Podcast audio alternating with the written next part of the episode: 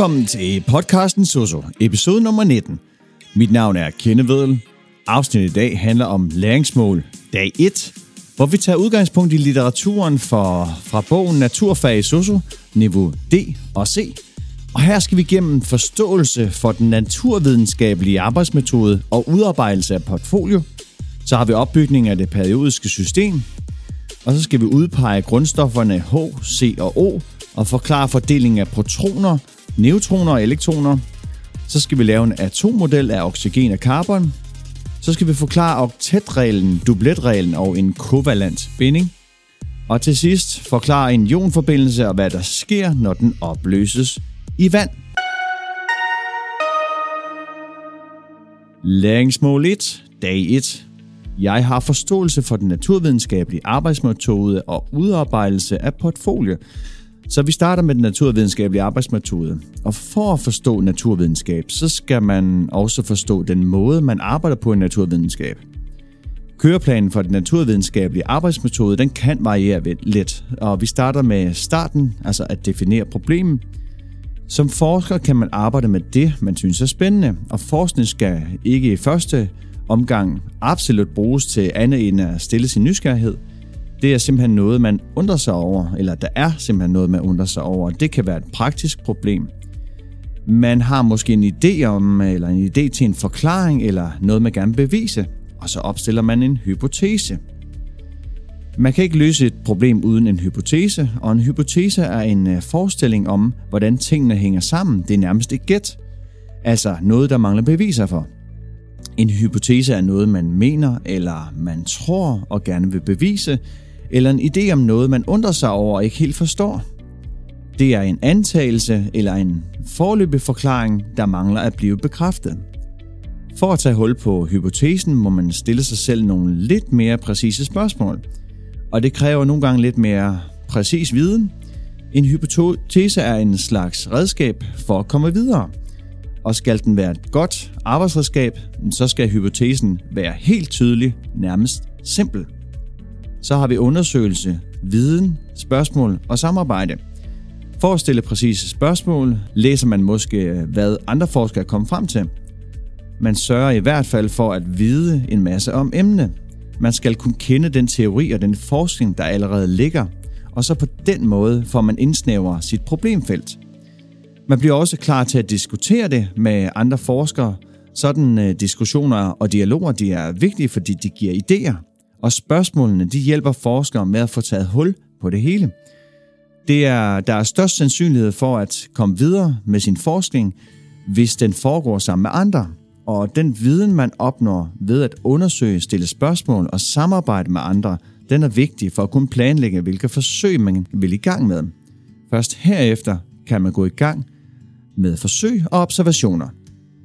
Og det er det, vi har nu. Forsøg og observationer. Altså at lave forsøg er at udføre praktiske eksperimenter. Forsøg er nøje planlagt efter ideen med hypotesen, og forsøg de udføres ofte i naturen eller i et laboratorium. For at resultaterne skal kunne bruges til noget, så skal forsøgene kunne dokumenteres, så andre forskere kan udføre samme forsøg. Man sørger for at gentage forsøgene, udføre test, lave kontrolforsøg, og så på den måde, så bliver forsøgene accepteret og i orden. Man siger, at forsøgene er gyldige. Man kan godt øh, undersøge flere ting, men ikke på én gang. Når man laver forsøg, er det en god hovedregel kun at ændre på én ting ad gangen, og så på den måde, mm, så kan man være sikker på, hvilke konsekvenser det får for netop den ene faktor. Hvis man vil undersøge flere faktorer, jamen, må man, så må man bare planlægge sin forsøg, så der kun ændres en faktor ad gangen, som jeg sagde. Og, og det kan jo betyde, at man må lave flere forsøg eller en, en forsøgsrække. At observere betyder at iagtage. Man skal simpelthen undersøge ved at se og samle informationer, og alle observationer skal skrives ned, så man har styr på det, man har set, og måske finde et system i det. Grundige observationer, det er en stor betydning for naturvidenskaben, for de danner grundlag for det videre arbejde, og måske basis for nye teorier. Så man sørger for ikke at observere for mange ting på samme tid. Mange hypoteser må forkastes, når først der er lavet grundige observationer og forsøg, fordi hypotesen simpelthen ikke holder. Så har vi noget, der hedder sammenligning. Nogle gange, der kan man, man som forsker slet ikke forstå, hvad der sker. Og det kan selvfølgelig være lidt frustrerende, men faktisk også ret spændende. For så bliver man nødt til at tænke over og komme med idéer til, hvordan man kommer videre. Men når først observationer og forsøg er udført tilfredsstillende, og dataene er ordnet, bearbejdet og tolket, mm, så kan man sammenligne med øh, forsøg, man har lavet tidligere. Man kan også sammenligne med andre kendte observationer og forsøg. Og, og, og det gør man øh, for at se, om der er sammenhæng, og så kan der laves en forløbig konklusion. Og så kommer vi til konklusionen. Det er jo resultatet, det er en slags facit. Resultatet det øh, kan afgøre, om hypotesen er korrekt, eller i hvert fald give et præg om, om man er på rette vej. Er man heldig? Er man færdig her, og kan man måske lave en ny teori, som øh, kan fortælle andre om det her? Øhm, og det kan også hende, at man bliver overrasket over sine resultater, så må man lave nye hypoteser og starte forfra. Eller måske lave nogle andre observationer og forsøge at få bekræftet den gamle hypotese. Nogle gange laver man teori alligevel, men så redegør man for, hvor der eventuelt er huller i teorien. Andre kan måske så hjælpe med at lukke hullerne med deres forskning. Så har vi udarbejdelse af portfolio, og her vil jeg egentlig gennemgå, hvordan sådan lige overordnet man, man udarbejder portfolien. Vi lavede selv et forsøg, der hedder Den Brændende Peanut. Og når man starter med portfolio, så starter man med at udfylde sit schema. Vi har eksperimentets titel, det er så Den Brændende Peanut. Så beskriver jeg formålet med forsøget, og herefter en hypotese, hvor jeg skriver, hvad jeg tror, der vil ske, og hvorfor. Så lidt baggrundsviden. Jamen, hvad skal jeg være opmærksom på i forhold til sikkerhed, når jeg laver forsøget? Materialer, fremgangsmåder og sikkerhed. Og her skriver jeg, hvad jeg skal bruge for at kunne lave forsøget. Så har vi resultater og fejlkilder, hvor jeg indsætter resultaterne, eksempelvis foto, video, tekst, der dokumenterer, hvad jeg observerer før og efter. Og så er det vigtigt at beskrive de fejlkilder, der eventuelt kan have indflydelse på forsøgsresultatet. Så kommer vi til diskussion og konklusion, og her beskriver, beskrives, hvad forsøget viste, og om det passede ind med den hypotese, jeg opstillede i begyndelsen af forsøget. Og så slutter man af med sundhedsfaglige perspektiveringer.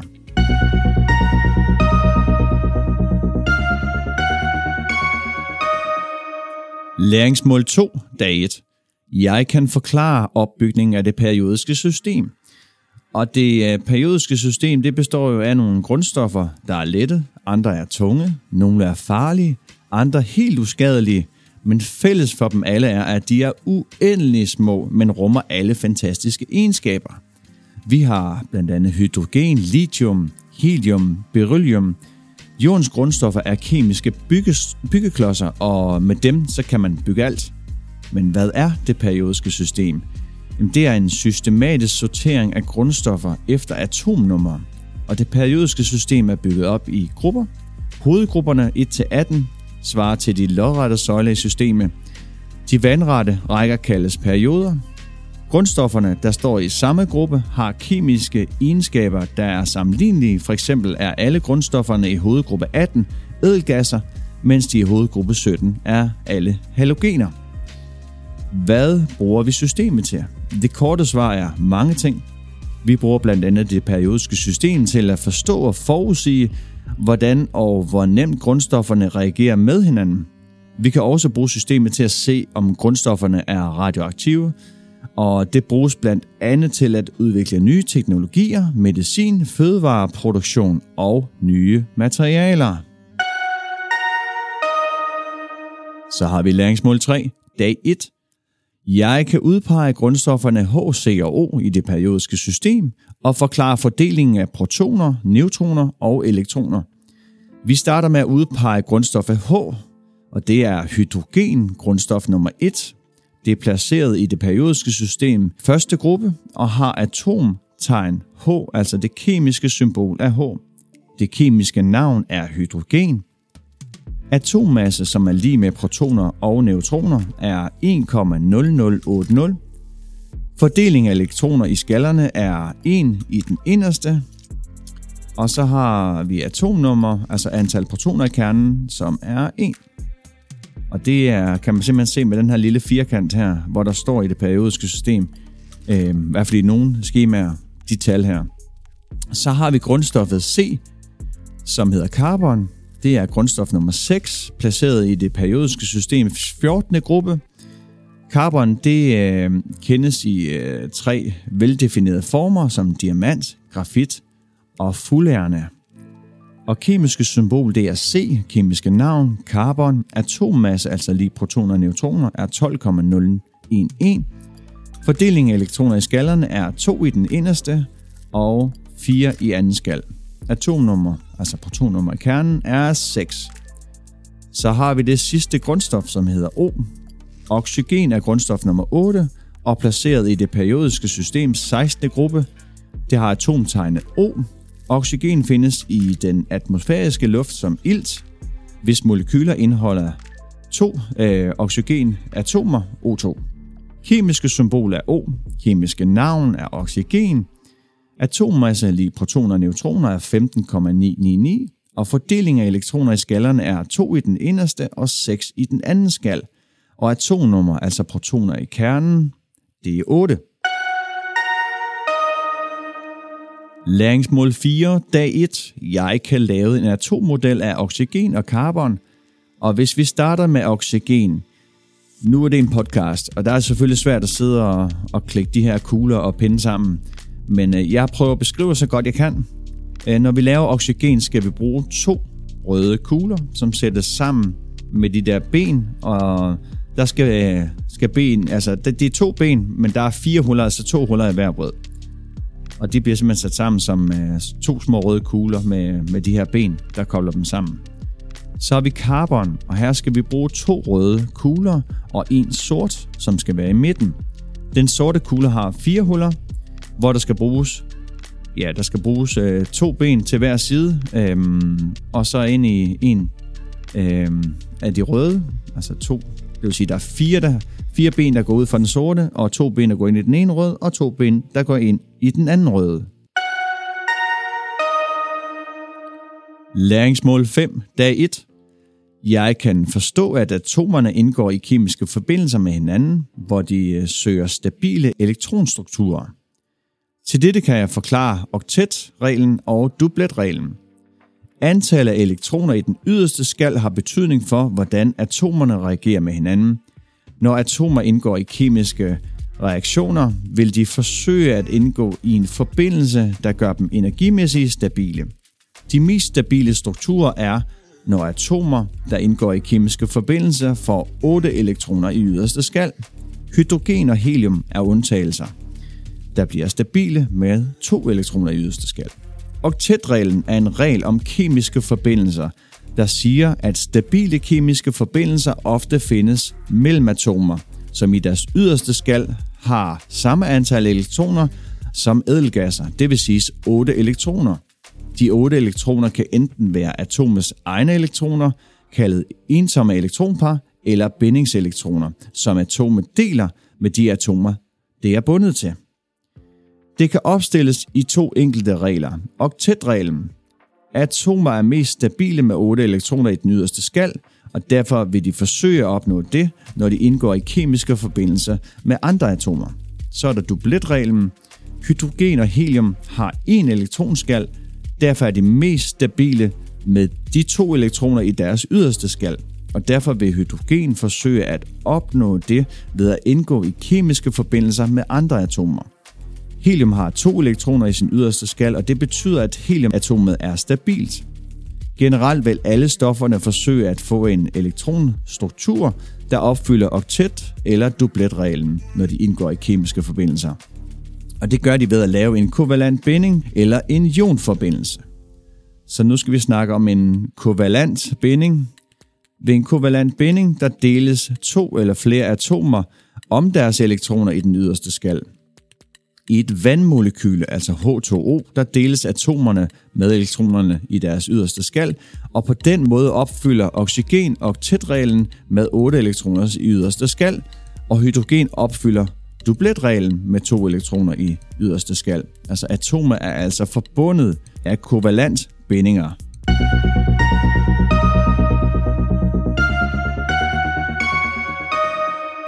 Læringsmål 6, dag 1. Jeg kan forklare, hvad en ionforbindelse er, og hvad der sker, når den opløses i væske. Ionforbindelse.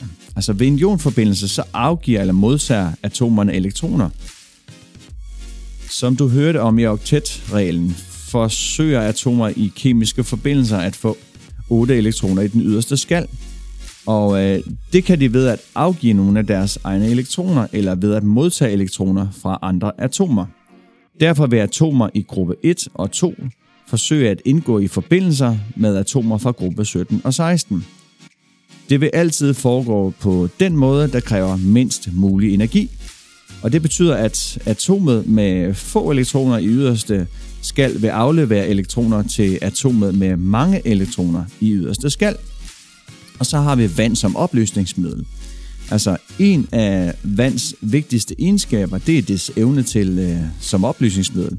Når man for eksempel smider øh, normal borsalt, et øh, natriumklorid, ned i vand, så har vand så stor tiltrækningskraft på atomet i saltet, at bindingen mellem natrium, natrium og klorid bliver brudt, og vandmolekylernes negative og positive sider holder på ionerne.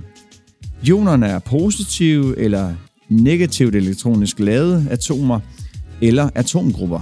Det vil sige positivt ladede ioner er dannet ved, at en eller flere atomes eller molekyles elektroner er revet løs. Alle atomer og molekyler kan ioniseres, og det kaldes opløses. Altså vand, det er den væske på jorden, som kan opløse flest stoffer, og det er også det opløsningsmiddel, der findes mest af i mennesket. Fordi vand er sådan et godt opløsningsmiddel, så er det jo i stand til at transportere mange forskellige stoffer rundt i kroppen og i naturen. Og stoffer, som kan opløses i vand, de kaldes ofte hydrofile, altså vandafvisende.